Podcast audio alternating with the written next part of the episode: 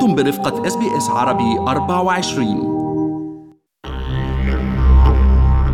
أود أن أعترف بشعب الجاديجال من أمة الأيورا الأوصياء التقليديين على الأرض التي أعمل عليها وأن أقدم احترامي لحكمائهم في الماضي والحاضر. أنا عبد الله كمال وهذا هو بودكاست الأصليون. ما بدأت به هو اعتراف بأن أرض مدينة سيدني هي الأرض التقليدية لشعب الجاديجال من السكان الأصليين في أستراليا. لماذا نفعل ذلك؟ للإجابة على هذا السؤال سنبدأ رحلة من خلال البودكاست لاستكشاف قصة السيادة المتنازع عليها في أستراليا لكن تلك أيضا نقطة خلافية فما هي البداية؟ هل هي بداية استيطان الأرض من قبل السكان الأصليين أم وصول الأوروبيين إلى القارة الجنوبية فيما يعرف باسم الاتصال الأول أو first contact الدكتور أحمد شبور رئيس قسم الدراسات العربية والإسلامية السابق في جامعة سيدني يعتقد أن التاريخ الرسمي البريطاني بحاجة إلى مراجعة. المشكلة أنه لما وصل جيمس كوك هون خاصة لما بدأ الإنزال الرسمي من هناك آه، يعني خلينا نقول بدأت الفترة الاستعمارية. ولذلك كون استراليا تعتبر هذا بداية تاريخ آه، البلد من وجهة النظر البريطانية في إجحاف كبير بالنسبة للسكان الأصليين وهذا هذا هو اللي بحاجة لمراجعة. دعونا نبدأ من الحكاية الأقدم والتي تعود إلى ما يقارب ستين ألف سنة أو أكثر. حكاية السكان الأصليين.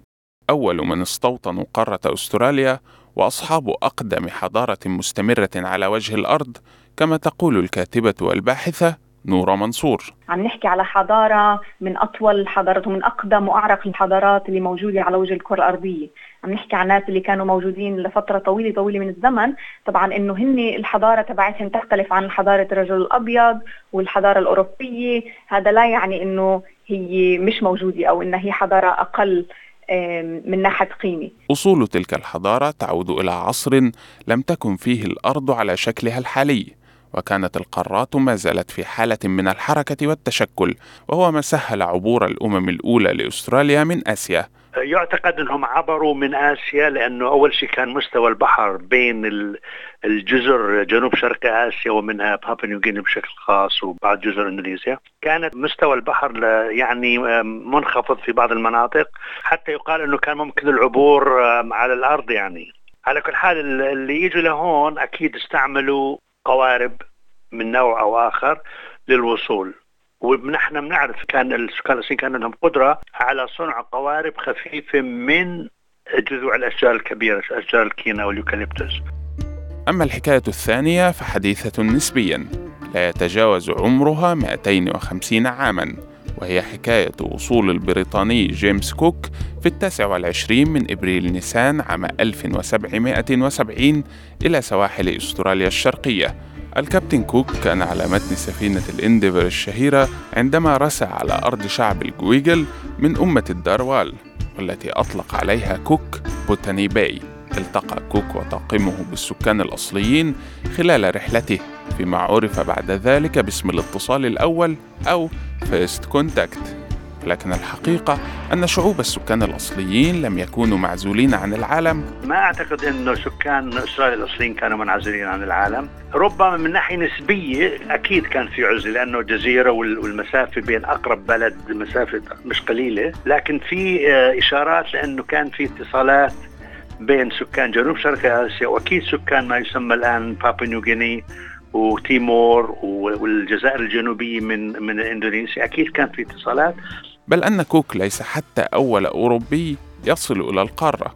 في آه، شعوب أو خلينا نقول قوى أوروبية استعمارية أخرى غير بريطانيا وصلت المنطقة. بشكل خاص الهولنديين اللي خلينا نقول وصلوا من بداية القرن السادس عشر وبشكل خاص القرن السابع عشر.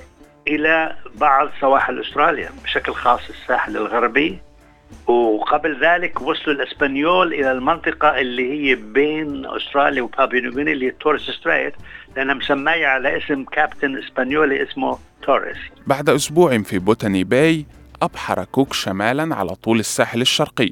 حتى اصطدمت سفينته بالحاجز المرجاني العظيم قبالة سواحل كوينزلاند الحالية. هذه الحادثة أجبرت كوك وطاقم السفينة على قضاء سبعة أسابيع تقريبا في أرض شعب جوجويميثر. المنطقة التي قام فيها كوك وطاقمه بإصلاح السفينة أصبحت تعرف الآن باسم كوك تاون. وخلال الفترة التي قضاها هناك تم كتابة أول كلمات من لغة السكان الأصليين الشفهية. وهي الكلمات التي أطلقت لاحقا على بعض الحيوانات والنباتات في القارة ومنها كلمة كانجارو. ولكن رغم ذلك اعتبر كوك أستراليا ارضا خالية يمكن ضمها للتاج البريطاني. بمنظور آه، طبعا الأوروبي آه، لكابتن كوك يعني القارة هون كانت آه، أرض مشاع. ما يعني إنه ما كانت مسكونة ما كان في ناس. فهو يعني سماها إنه هاي الأرض فاضي وبالتالي ما كان في أي صدام أو ما كان في أي اجتياح لكن من وجهة نظر السكان الأصليين نحن عم نحكي عن آه، الشعوب اللي كانت موجودة بهي القارة لأكثر من ما يقارب ال 65 ألف سنة. غادرت ال Endeavour كوك تاون وأبحرت شمالا حيث توقف الكابتن جيمس كوك في جزيرة الاستيلاء أو Possession Island وهناك رفع العلم البريطاني وأعلن خضوع أستراليا بالكامل للتاج البريطاني. شكرا لاستماعكم ترقبونا في حلقة جديدة غدا.